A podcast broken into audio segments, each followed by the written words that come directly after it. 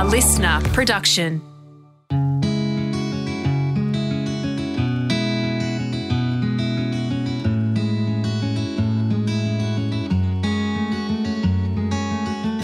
G'day, I'm Chris Russell, and welcome to AgriMinders.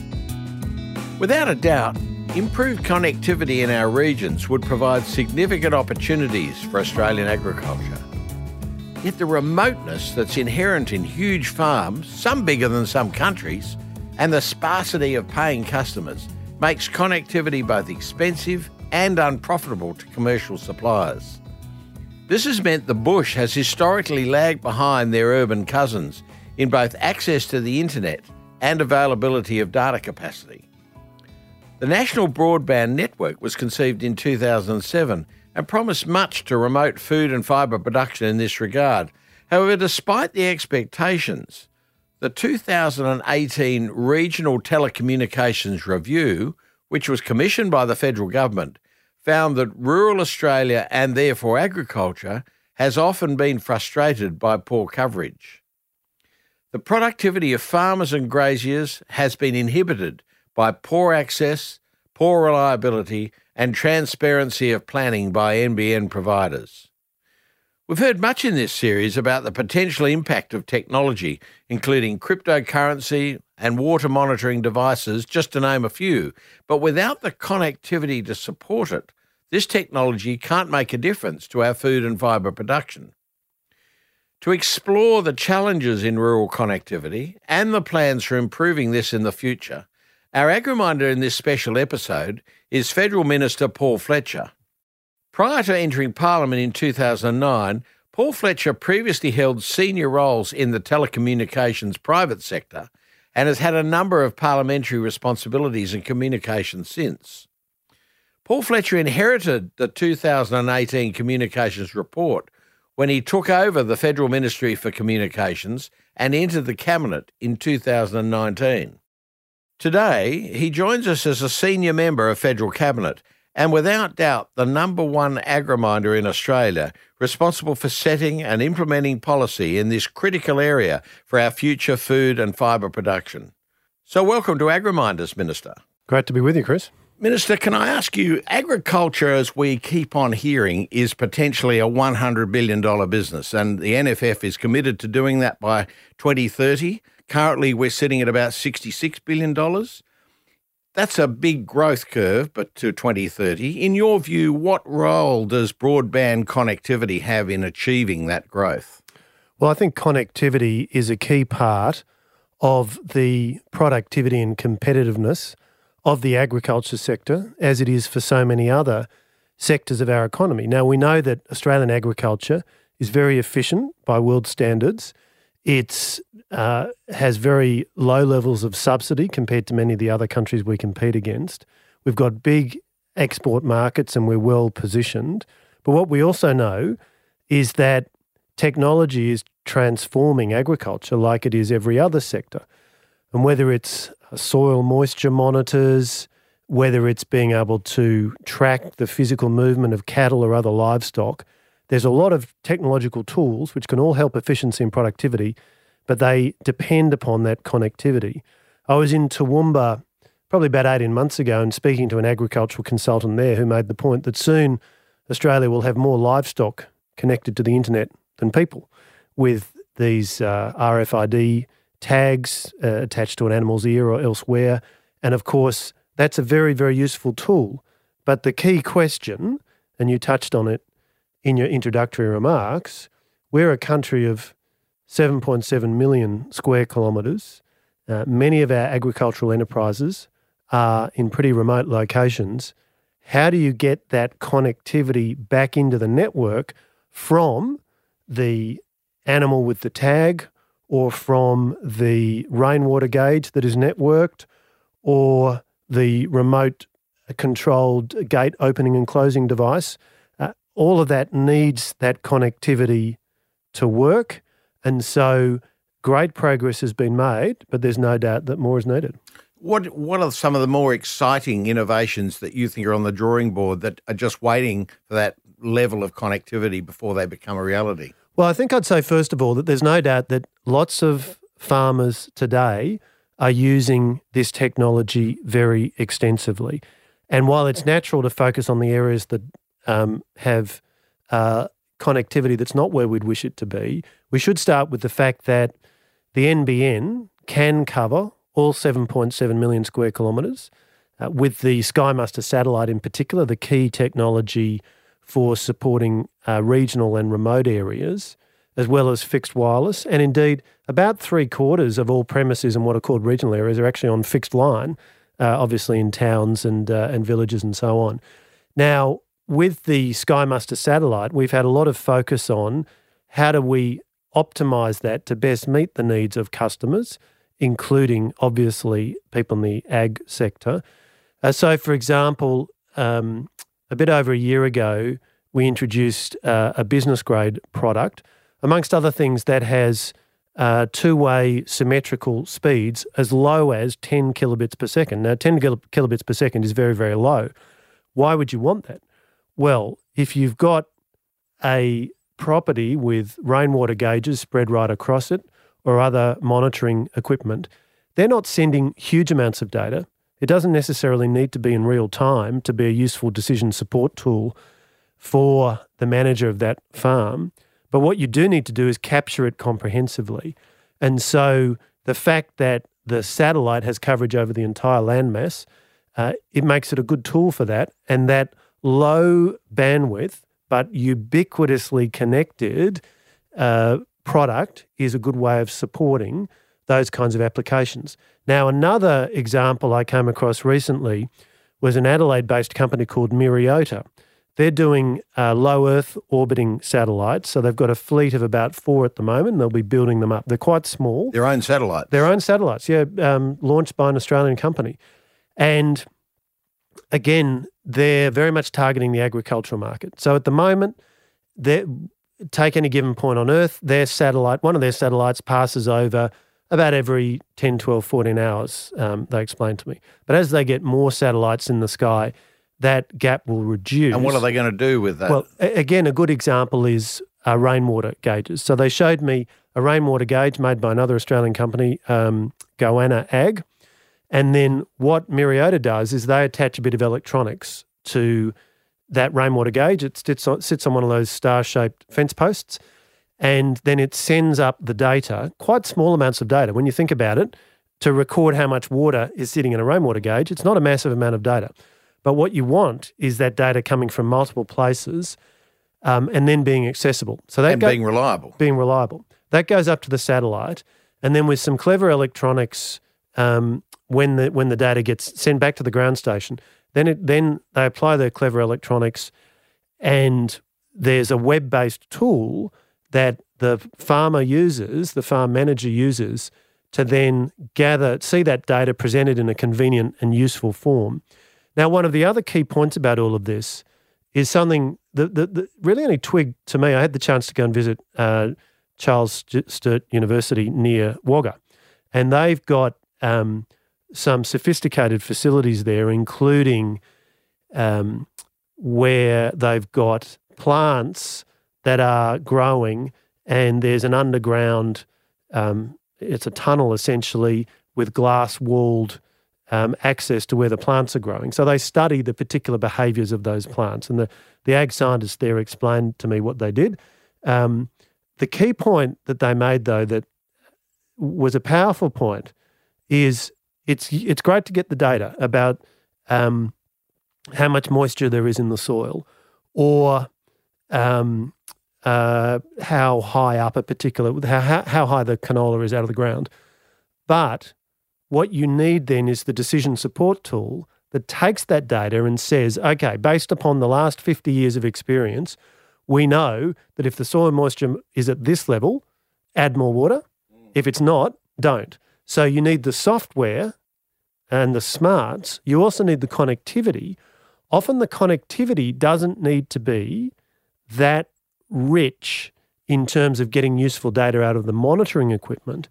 Where it does need to be high speed, absolutely, is then in the connectivity to the homestead. Because if you're sitting in your office in the homestead making decisions, um, that's going to be a web based product almost invariably, and you need good connectivity. And then, of course, what farmers also uh, say to me and my colleagues is, well, look, actually, we don't get to spend much time on the homestead.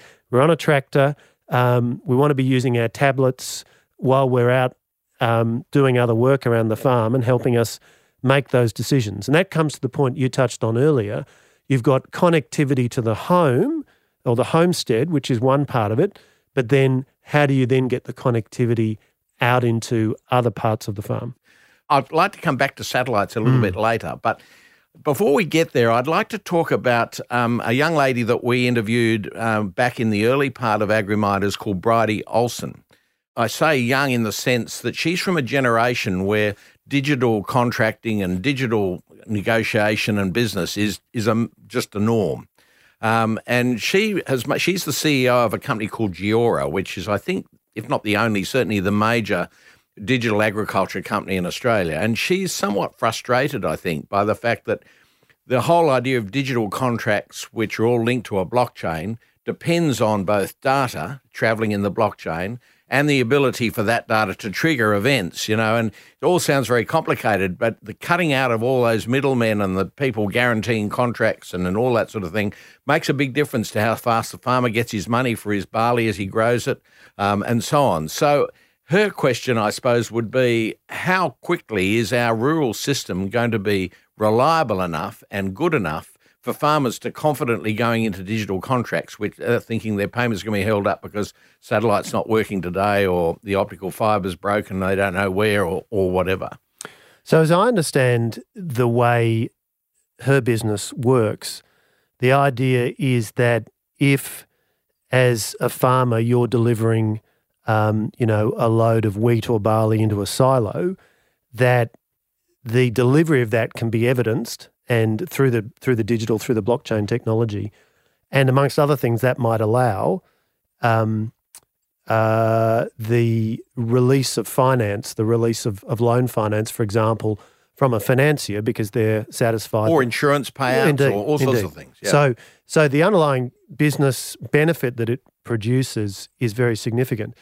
But of course, if it depends upon a physical sensor sitting in a silo, then the question is does that silo have connectivity? And our strategy, I guess, in terms of connectivity across the 7.7 million square kilometres is really to have several layers.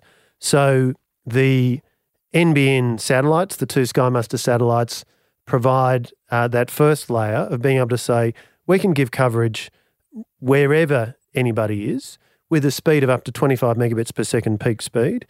And so um, that is a pretty good l- basic level of, of speed or foundation level of speed, and certainly more than adequate for any of these kinds of applications that you've been talking about, which are not they're not multimedia, they're not video, they're quite small pieces of data. Now, clearly, there is an important role for for video in all kinds of agricultural applications, um, but there's plenty of very useful things you can do with a, a baseload level of data. Then the next thing is that when it comes to um, higher speeds on fixed line networks, you've got uh, a significant proportion of people in regional and remote Australia being served by the fixed wireless network, uh, which can achieve higher peak speeds than the uh, satellite network. And one of the things that we're continuing to do is to look for incremental opportunities to upgrade where there's a business case to do so from satellite to fixed wireless or indeed fixed wireless to fixed. Um, we've just announced the results of the first round of the uh, Rural Connectivity Program, which is about a $90 million uh, program. And there's a number of projects there which see particular locations upgrading from um, satellite to fixed wireless or to fibre, uh, indeed fibre to the premises. Um, and so, um, what we're seeking to do with that funding program is say, particularly to agricultural businesses, look, if you think there's a case for you to put some money in, we're there ready potentially to match that. And there have been quite a number of businesses uh, that have done that. Um, Costa, the uh, tomato uh, growers, um, they've received funding under this program and they put their own money in as well. And that will upgrade from satellite to uh, fibre to the premises at their locations, which are in uh, New England. Um, then, of course, we've got the question of mobile coverage because, again, with Australia's enormous landmass, that 7.7 million square kilometres, just over 30% of the landmass physically has mobile coverage. Now, that's well over 99% by pop- population, but in terms of physical distribution, only just over 30%. Now, we've done a lot of work to increase that distribution through our mobile black spots program, and um, that's several hundred million dollars we've now committed to that. Over a thousand base stations have now been funded, about 800 already delivered, and that is getting coverage to areas that were not there before, including um, typically with 4G coverage. So that's quite high bandwidth. And are you confident that? I mean, I think somewhere I read that they're expecting the whole blockchain um, based supply chain idea to grow by about 80% over the next five years. Are we going to be ready for that, do you think? Um, we do need to recognise in a country like Australia, which is so large, and for much of our physical area has very low population density, that raises some challenges in delivering and maintaining the physical network in a way that doesn't exist in, say, the small, densely populated countries of Europe. Again, I come back to that point. That's why it's important to have layers of connectivity and why the satellite is so important as effectively a platform that can cover the entire nation and even in areas which by population are the great majority, where the primary service is delivered over fixed line or over terrestrial wireless, it's still a very useful thing to have the satellite there. Um, and I guess the other thing I'd say is we're going to continue to see innovation in the delivery of network. NBN, of course, a government owned entity, and its job is to be there and be the baseline. But um, we've got uh, services like uh, Starlink, which is the Elon Musk, uh, one of his many uh, business ventures, a fleet of low Earth orbiting satellites. They've just launched a beta of uh, a consumer broadband service in Australia over those satellites. I think it's $139 a month. Now, full disclosure, they they don't have staff on the ground in Australia, but you can, I'm told, order it online, or that's what they've told me in the briefing I've had from them. Um, and then uh, you're seeing other companies like the one I mentioned, Myriota, the Australian-based company, coming to the market. We've also just had an auction of radio frequency spectrum for 5G, which is the next technology in mobile. Telstra, Optus, and TPG Vodafone, all to different extents, already have 5G in the market, but we've just uh, auctioned the so called 26 gigahertz or millimeter wave spectrum. My point is, you'll see continued innovation in the physical connectivity uh, to um, which is that vital platform over which all of these extremely useful applications operate. So, uh, you wrote a book in 2009, um, which you called The Wired Brown Land.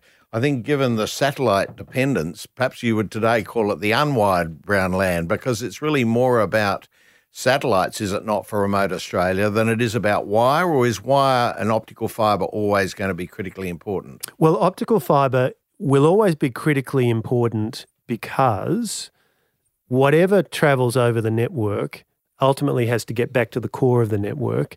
And even though in regional and remote areas, um, wireless is more than sufficient because of low population density. As you then bring it back to the core of the network, it needs to run over optical fiber. I think about a telecommunications network as being a bit like a tree with, you know, the the the, the leaves, the twigs, the branches, and the trunk. Um, when you're in the leaves and the twigs, or in the telco jargon, the access network, then certainly uh, wireless works extremely well. And our fixed wireless network, the NBN fixed wireless network, uh, is doing a good job of delivering um, good speeds to people in parts of Australia. What do you call good speeds? Uh, well, um, again, 25 megabit per second peak speed, and many times of the day getting considerably better than that. Um, so people are routinely using fixed wireless to watch Netflix, for example. Um, so, uh, my, my point, I guess, is that optical fiber is always important as you start to aggregate the traffic. And particularly if we think about a mobile network, that um, many base stations have optical fiber to them. And in the cities, all of them do, because you'll have thousands of um, devices connecting to the base station, all of that data aggregated and then running back into the center of the network. And of course, mobile devices now are broadband devices, so they're carrying large amounts of data. One of the issues in regional and remote Australia is how do we get um, optical fibre as deep into the mobile network as possible? Many base stations are connected by microwave, which is a specialised form of, of wireless. Um, and, and, quite old technology, isn't it? Uh, well, it's, it is good technology and it can do very high speeds, but it can't match the speeds of optical fibre. Its advantage is that it's not as expensive or as time consuming to install. On um, Friday, I was uh, in King Island in Tasmania. I talked earlier about a, a rural connectivity program. Um, and one of the projects that that is supporting is a $9.8 million project to greatly upgrade the uh, mobile network on King Island. So they'll, they'll get uh, several new towers. Some existing towers will be upgraded. It'll all be uniformly 4G. And then the backhaul capacity from the island to Victoria will be increased sixfold. Um, as I say, it's a $9.8 million project. Um, the point I'm making is that uh, that uses a combination of fibre optic and microwave, even the, the new project, and that'll uh, meet the needs of um, agricultural enterprises on the island, or tourism, uh, school students, many others. But it's an example of the way that the range of networks that need to be used to serve agriculture as well as other industries is extensive. And certainly people want mobile coverage and they want mobile broadband but they also want fixed broadband. And there are certainly applications that need um, uh, high bandwidth and where fibre optic or a fixed connection fibre then copper or fibre then HFC um, is is the right solution for that market. So the the 2018 um, review, um, which I know you didn't commission, was commissioned by your predecessor, but um, it talks about a digital inclusion index. What is that?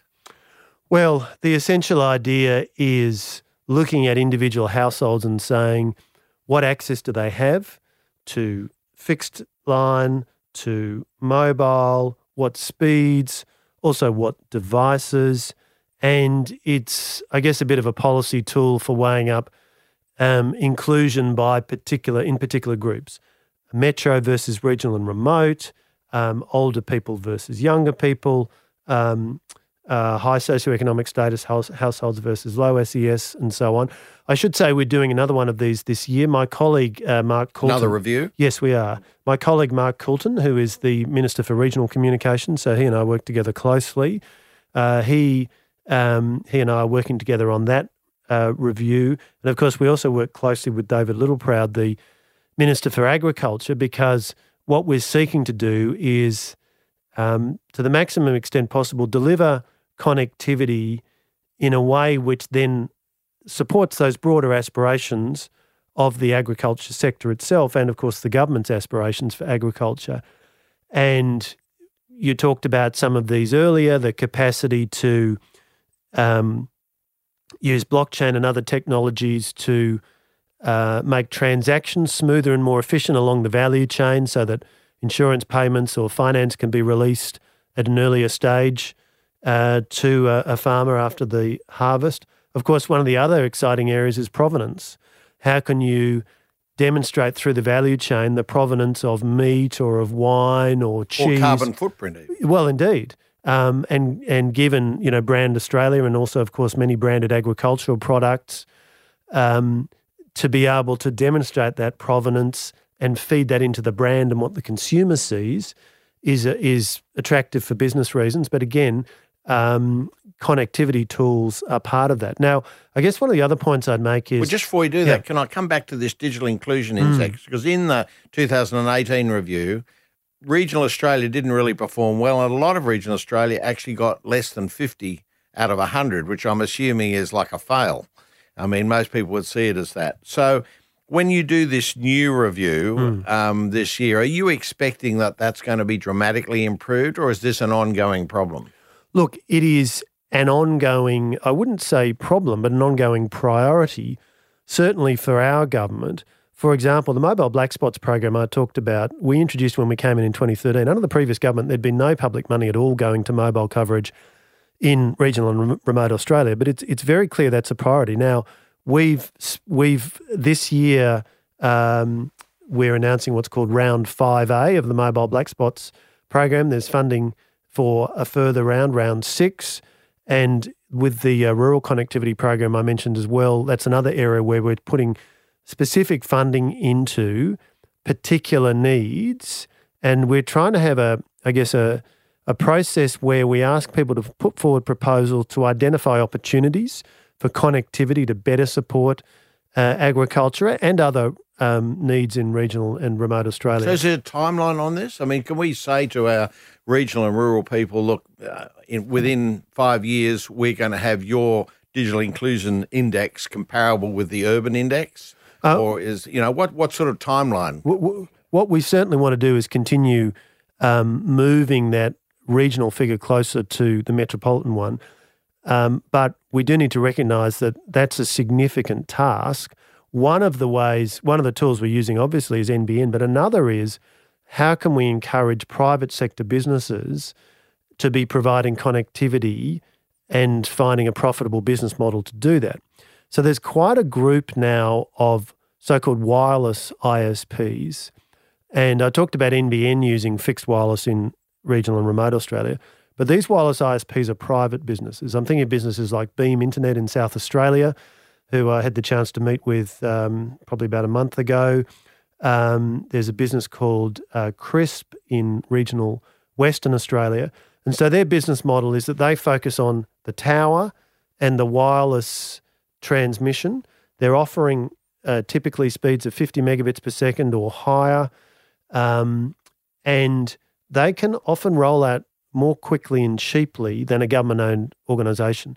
They do it by, for example, having towers that are uh, more modular, um, uh, perhaps less, uh, um, they're, they're, they're quicker to be installed.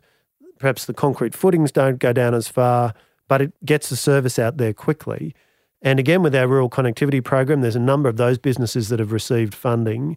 Um, and in some instances, we're seeing um, these businesses respond effectively to demand in the agricultural sector, perhaps more quickly or in different ways than NBN might. So we're certainly keen to encourage that private sector response as well. Um, there is a market opportunity there with more and more farm enterprises identifying that with greater connectivity, they can use tools which help make their business more productive, more profitable, and they're therefore willing to, um, you know, pay appropriately to a provider who can give them a service they need. People in the bush are, are really asking for choice. They want to be able to ring up Optus and say, "What are you going to do for me?" and tell Telstra, "What are you going to do for me?" What's Vodafone, and and to say, have some competition. But that it just doesn't work because of the huge cost and the sparsity of, of users. So, how is that choice going to be reinstituted within this whole program? Competition is extremely important. And whether you're in the city or in the bush, as a customer, you're going to have better options if there's vigorous competition between your providers, whether it's telecommunications or electricity or supermarkets or anything else.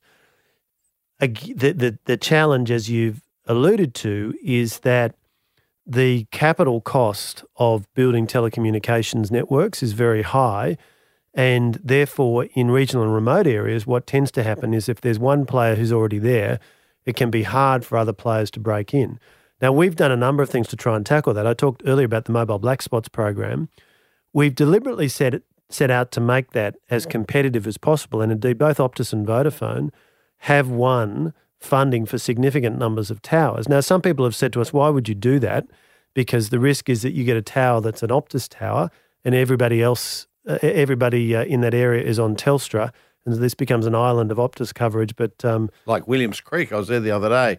Williams Creek, you've got Optus, fine. You've got Telstra, forget it. Mostly it's the other way around, mm. I might add. Well, and but the reason we did that was to put competitive pressure on all three of them to bid f- under the program, and they did that and we got better value for money for taxpayers. We got more base stations, and we also encouraged uh, operators in, in Optus and Vodafone to go into parts of Australia they hadn't been in before. So um, you do need to have a continued focus on that. Certainly, my perspective as minister is I welcome competition. We were critical when we were in opposition of some of the ways that the NBN was designed, and we did not like the idea that the NBN would be the government owned operator that would provide the solution for everything and that government would therefore discourage other companies from competing. Uh, my view is that competition drives innovation and new ways of doing things, as well as better pricing. And that's why I talked earlier about these privately owned wireless internet service providers, because I think they can have an important role, particularly in regional and remote Australia, in identifying customer needs and serving customers in a more agile way than a company like NBN might. We've got players like Field Solutions Group who are, again, a specialist in providing um, regional and remote communications. And their business model is, uh, again, they're typically providing uh, wireless ISP services, but they're also looking at okay, can we use our towers to carry a mobile base station as well? So we've got different kinds of services. And as a government, we're interested in encouraging that kind of innovation because competition is important, and it's and and there's no doubt that in regional and remote Australia, the extent of competition is less than in metro. What's important is that our policy settings, as much as possible, encourage competition rather than discourage it. Yeah, I think so. And you're a free enterprise government. But in the Fed Income Department, there are only X number of customers out there. And I often think that, that telecommunications in the bush is a bit like water storage and water conservation to my mind, I, am not an economist, mm. I, am a scientist, but to my mind, water, provision of water and the provision of connectivity is just something that if you live in Australia, the government's just got to bite the bullet, forget the economists, and you actually sit down and say, we're going to put this infrastructure in. Then we're going to say to the private sector, okay, this is all here, away you go and use it. We so often seem to get bound up with people stating the obvious that I can't justify putting that amount of money into a dam because, you know, it won't produce this amount of money. And yet it's once it's in and you've forgotten about what the capital cost is, its productivity implications are massive. I just wonder whether, in fact, um, governments sometimes need to sort of say, listen, this is not a soluble problem without a lot of capital. Well, in defence of economists as a class, uh, what what they would say is that there are certain things that are public goods that's to say, no private organisation will build it because the return cannot be captured by the party that's built it. And public goods are ones that it makes sense for governments to provide. And in the you know classic undergraduate economics lecture, the examples that get given include defence. Defence is a public good, but certainly some of the infrastructure uh, that you've talked about it, spending on that is justified as a public good as well. And what you've described is in many ways what's been the basis of telecommunications policy in Australia for a long time. Under the universal service obligation, Telstra is required to provide a voice service, the so called standard telephone service, to any customer who orders it for a flat connection fee. It's capped at um, uh, just a few hundred dollars. Um, wherever you are, even in the most remote parts of Australia. And that is effectively a cross subsidy from profitable metropolitan operations to uh, regional and remote operations. The National Broadband Network, $49 billion of taxpayers' money, has been spent. Uh, one of the rationales for it is to provide that platform of coverage, including through the satellites, um, so that wherever you are in Australia, you can be assured that you can have access to a speed of uh, 25 megabits per second peak speed. And we've got um, uh, a legislated um, mechanism there so that companies that compete with NBN in the city in the same business line effectively have to pay a small surcharge per customer per month. And that goes into um, a, a subsidy scheme, which then helps fund NBN's loss making regional and remote services. So um, in effect, what you've described has been the policy approach for the reason you've articulated, namely, um, we we as a nation we want to ensure that wherever you live, you have access to telecommunications, And as telecommunications has got more sophisticated and it's not just voice calls, but it's data and high bandwidth data, then we want people to have access to that. And we are very alive to the fact that we have highly productive industries, agriculture, resources, and others, tourism. Uh, many, many of those enterprises are located in areas that are very expensive to serve. And without a public policy intervention, the risk is that those areas would not have service and that would not be an acceptable outcome.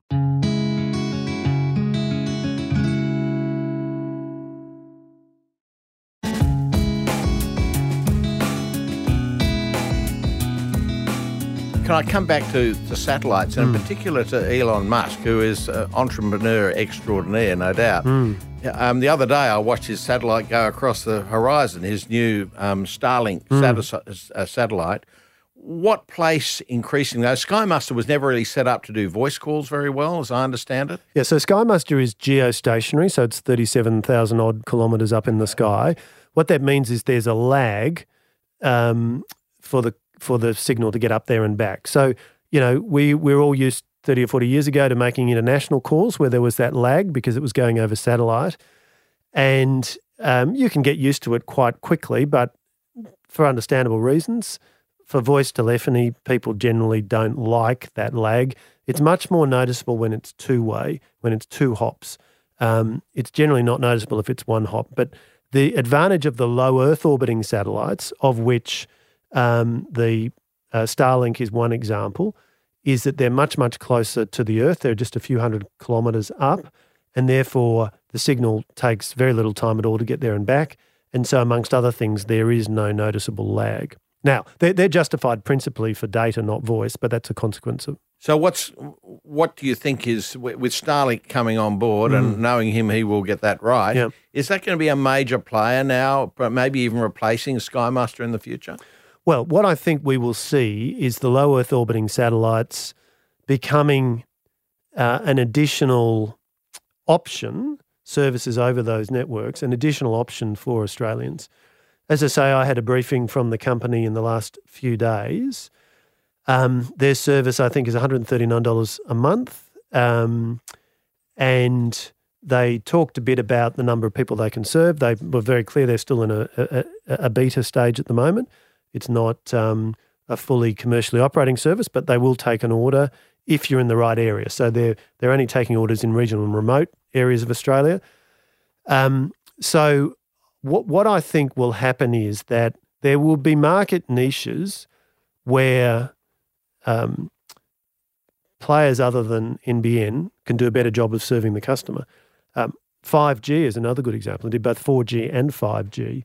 There will be plenty of people who will find the high bandwidth offerings of 5G uh, better suited to their needs than what NBN offers. I should add, by the way, the NBN business case assumes that about a quarter of households never take NBN because of other providers.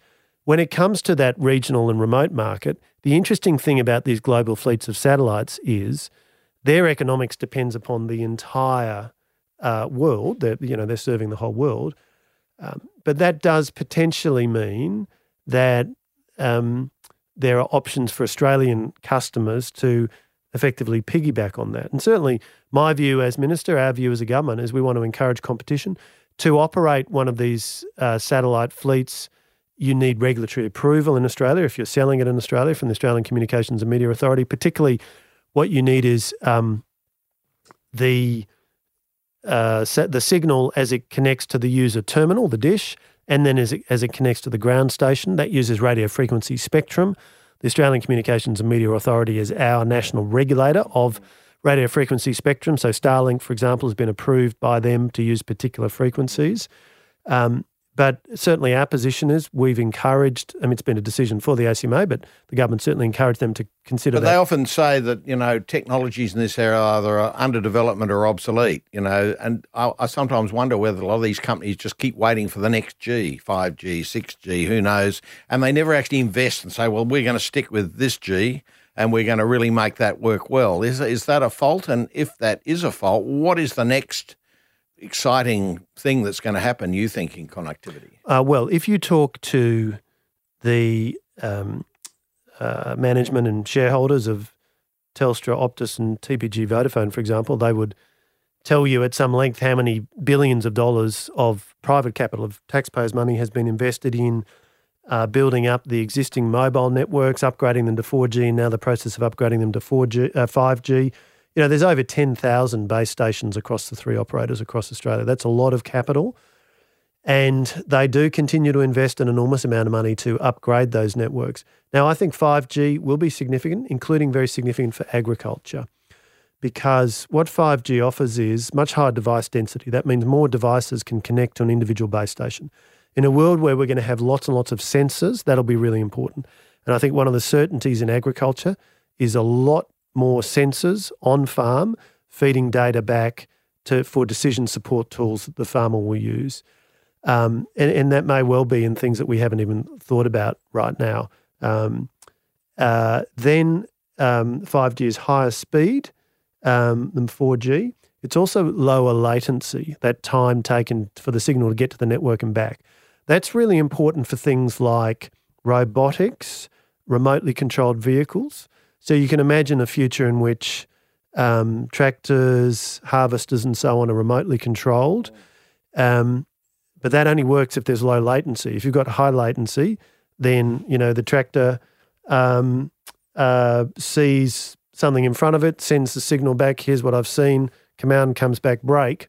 If that takes too long, it's hit the tree already. It's hit the tree already. yeah. So low latency will be really key for remotely operated vehicles, and I think that'll be big in agriculture. And again, in Australia, you know, as a wealthy nation with a, a productive ag sector and obviously a lot of capital in the sector and more going in, the capacity to use automation and technology um, is clearly very significant. But that connectivity will be important. So I think 5G will be important. The other thing about 5G, by the way, is that it is better set up than 4G for enterprise specific applications. So an individual base station in a mine or a farm the economics of that will work better in 5G than in 4G. There's so called network slicing that is available to the network operator. But I think what you'll see is the, the telcos will be more interested in those kinds of applications than they are today.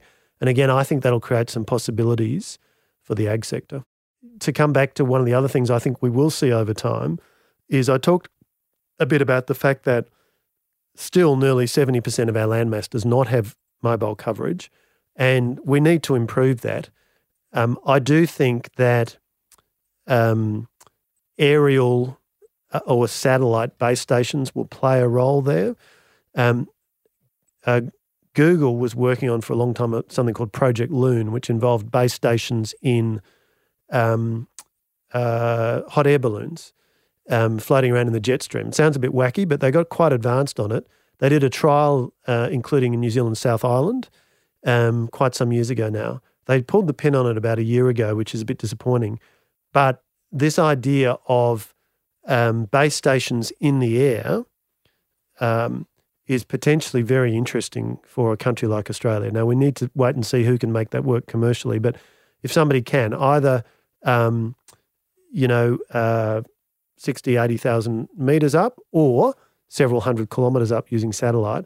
But if you could, if you could get connectivity from that to a mobile phone using the one of the existing 4G or 5G standards, that would be very attractive. Now, it's not, we're not there yet, but um, I do think in coming years somebody will crack that one, and that'll be very important uh, for for the agriculture sector and, and other businesses and consumers in regional and remote Australia if, if that happens. Well, Minister, thank you very much for your time and explaining that. Um, it was tremendous to learn so much more about where we're going. I think while a lot of us maybe don't understand as much about it as we should, we all understand the importance of it. And I think the government is clearly trying to move in that direction. And uh, we give you more strength to your elbow in getting that done over future years. So thanks again for coming in this morning. Thanks, Chris. Great to chat to you and your listeners.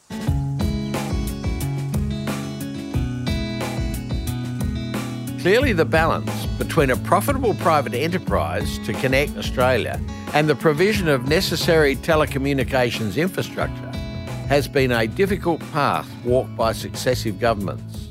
Minister Fletcher has navigated that path carefully from both the perspective of a commercial service provider and now as the chief policymaker in this area. The NBN has promised much when it was first introduced in 2007. However, with speeds often less than 1% of urban NBN speeds and low data limits in most of regional Australia, remote farms have been denied much of the technology offered by agricultural machinery manufacturers overseas.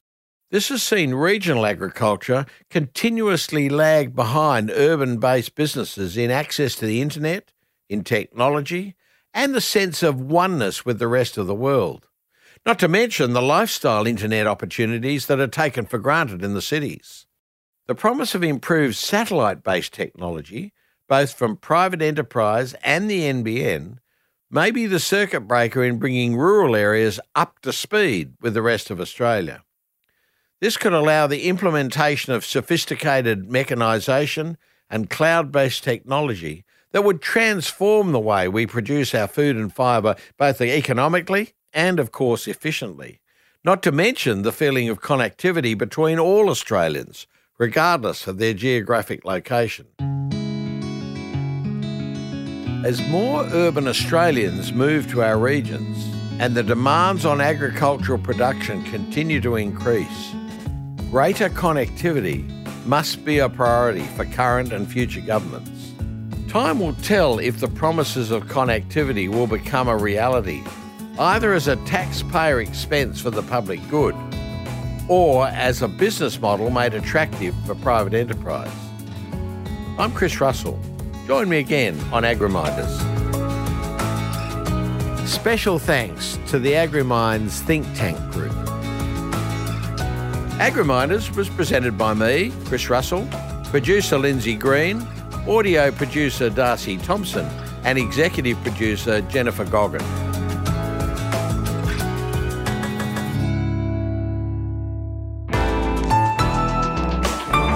Listener.